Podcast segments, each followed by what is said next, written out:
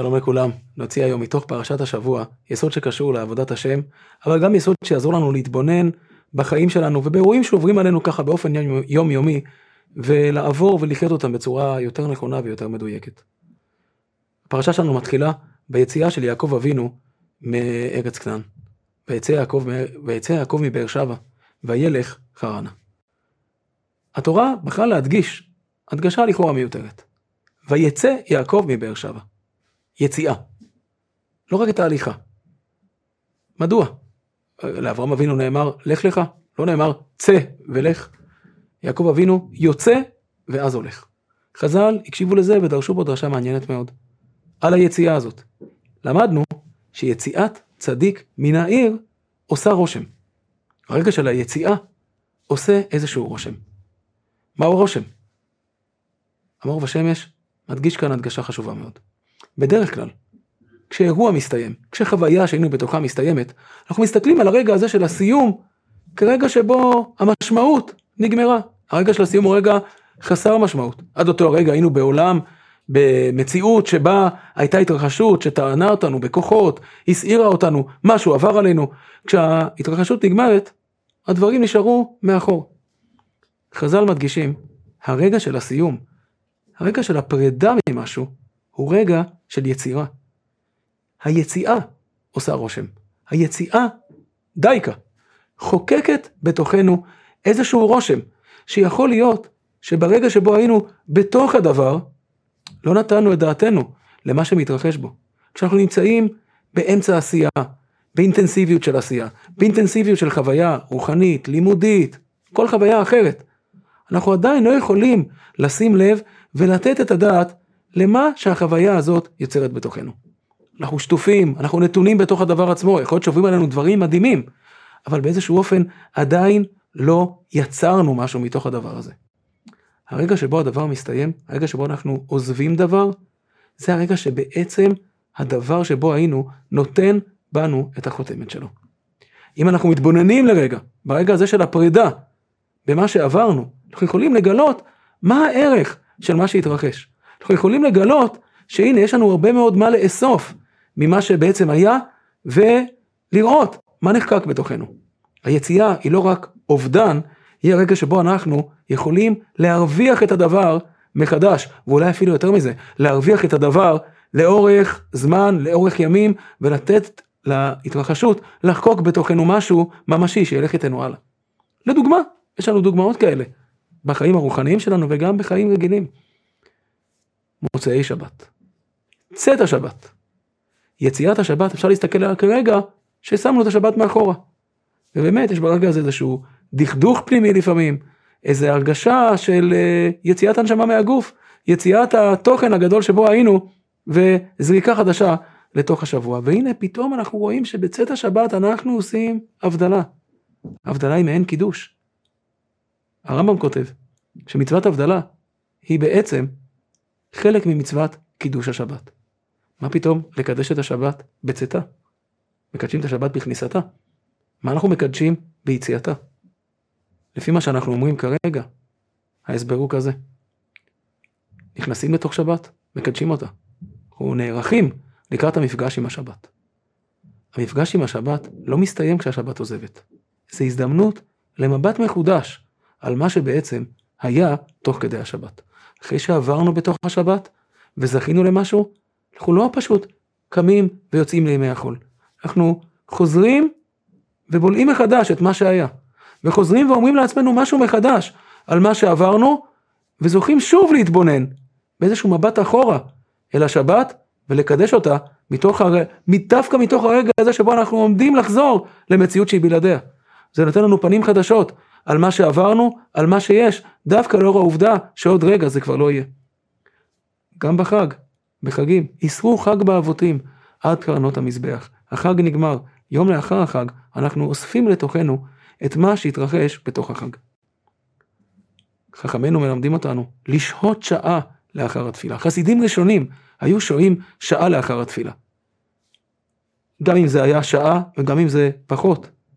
התפילה עצמה היא רגע של מפגש עם הקדוש ברוך הוא. כשזה מסתיים, יש לנו הזדמנות לחזור אחורה, להתבונן על מה שהיה במפגש הזה, לשהות, עוד לא לעבור לשלב הבא, ולקחת לתוכנו את מה שעברנו ברגעים שהיו קודם. והרגע הזה של האחרי, הוא רגע שיוצר מחדש את כל מה שהיה ברגע שלפני. גם אצל צדיק. ניקח את הצדיק בתור דוגמה. יציאת צדיק מן העיר עושה רושם. יש פעמים שחי אדם בתוכנו, אנחנו חיים לידו, ואין לנו את, ה, את האפשרות לתת את הדעת למה שקורה, כיוון שהמציאות זורמת ומתנהלת, וקורים המון דברים, אנחנו עוד לא מסוגלים לתת את הדעת לכל מה שהוא יצר ונטע בתוכנו. והרבה מאוד פעמים אנחנו רואים אצל צדיקים, והרבה מאוד פעמים גם אצל אנשים פשוטים, שהרגע שבו הם מסתלקים הוא רגע של השפעה. זה רגע שפתאום אנחנו מסוגלים לראות מה הם השאירו בתוכנו, מה הם חתמו בתוכנו. והעזיבה היא הרגע שרושם את הרושם, שאיתו אחרי זה אנחנו יכולים לראות מה באמת היה כאן. הדבר הזה נכון אולי בכלל לכל קצב החיים שלנו. אנחנו נוטים לעבור מדבר לדבר, לזפזפ מחוויה לחוויה, אה, רודפים מעניין לעניין, ולא נותנים את דעתנו לזה שהאפשרות באמת להקל ולנשום לעומק את מה שעובר, תלוי דווקא ברגעים שאחרי. הרגעים שאחרי, שיש בהם אולי איזושהי בדידות, והמון פעמים מנסים לפוגג אותה, בזה שאנחנו רצים כבר לדבר הבא, הם רגעים שבהם משהו אמור להיווצר, הם רגעים לשים את הלב, לפתוח את הלב ולשים לב למה שבעצם עברנו, ולזכות מחדש בדברים שהיו. ויש לנו דוגמה לזה מתוך הפרשה שלנו. כי יעקב אבינו נפרד מאברהם, נפרד מיצחק, וילך הרנה. נפרד מהעולם שהיה בו, והולך הלאה. באותה דרך שבה הוא בעצם משאיר מאחוריו את העולם שהיה לו קודם, הוא מתקן תפילת ערבית. תפילת ערבית בתוך התפילות שלנו, היא התפילה של סוף היום. היא הרגע שבו אחרי יום שלם שעברנו, עם שחרית, עם מנחה, עם רגעים שבהם פגשנו את הקדוש ברוך הוא דרך עולם מאיר, דרך עולם מלא במשמעות, גם תפילת שחרית, גם תפילת מנחה קשורות למצב של השמש, למצב של ההערה, לרגעים ביום שהם הרגעים שבהם מתחילה היצירה, רגע לפני היצירה אנחנו מתפללים תוך כדי היצירה. היצירה האנושית, העשייה שלנו, וגם היצירה של הדברים שעוברים עלינו במשך היום. אנחנו מתפללים, יש לנו פה לדבר ולומר, ללוות את מה שעובר עלינו במילים שמבטאות את זה שיש כאן איזושהי נוכחות אלוקית במה שמתרחש. תפילת ערבית היא הרגע של החשיכה. היום כבר נשאר מאחורה. זה הרגע של הפרידה. אנחנו נפרדים מיום, אנחנו משאירים את מה שהיה ביום הקודם, ובאיזשהו מקום נשארים בלי כלום. וגם לרגע הזה יש תפילה. זו אותה תפילה של הרושם. יש את מה שעברנו וניסינו ליצור, היינו אפילו שותפים ליצירה שלו במשך היום. ויש את הרגע שבו הנשמה עוזבת את הגוף. כביכול השכינה עוזבת את העולם. העולם נהיה חשוך, ומתברר שבאותו רגע של החשיכה, באותו רגע שהשמש יורדת, באותו רגע שכביכול אין כלום, יש הרבה מאוד. יש שם תפילה. ברגע של הסוף יש המון מטען. יעקב אבינו יוצא, וחז"ל אומרים לנו, ויפגע במקום, נעשה לו העולם ככותל. מה זה ויפגע? כאילו התנגש במשהו. יעקב אבינו יוצא לדרך, ופתאום הוא מרגיש שהדרך הזאת חסומה, כאילו אין פה כלום. הוא רגיל לחיות. אצל יצחק, הוא הכיר את העולם של בית אברהם ויצחק, עולם מלא במטען, והנה פתאום הוא יוצא למקום שנפרד מהעולם הזה, שעוזב את העולם הזה מאחור. ומגיע לעולם שכביכול אין בו כלום, הוא מרגיש קיר, חלק, אין במה להיאחז, אין שום דבר. ומתוך המקום שנפגש בקיר הזה, שכביכול אין בו כלום, בוקעה התפילה. יעקב אבינו מחדש תפילת ערבית. הוא מחדש בדיוק את התפילה הזאת של הרושם. יש רגעים שבהם אנחנו שטופים בשפע, שטופים בברכה, והפה שלנו נפתח לבטא את מה שעובר עלינו כרגע. תפילה מלווה את הרגעים האלה של השפע ושל הברכה שהקדוש ברוך הוא נותן לנו. ויש רגעים של קיר, שברגעים האלה נראה שכל השפע הזה עזב, ולא נשאר כלום, נפרדנו, ואין לנו במה להיאחז. ויעקב אבינו מחדש שברגעים האלה יש תפילה. זאת התפילה של הרושם. אנחנו פתאום זוכים להסתכל על כל מה שעברנו, והרגע הזה שבו הדברים הגיעו מלמעלה, ולא היינו צריכים לעשות כלום, חלף. אנחנו מגלים שהדברים האלה שהיו מלמעלה, חקקו בתוכנו רושם.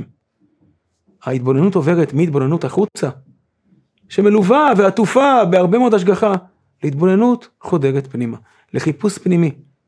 זה דורש איזושהי שהייה, הרבה פעמים דווקא העובדה שנתקלתי בקיר כזה, במציאות חסומה, גורם לי, אחרי הרגע הזה של ההתנגשות, להחזיר את המבט פנימה ולשאול את עצמי, מה הרושם שיש בתוכי? ואז מתגלים עולמות. אדם מגלה בתוכו עולמות. הפה נפתח בתפילה, תפילה אחרת, תפילה שבוקעת מהעומק של מה שחקוק בתוכנו. שבת שלום.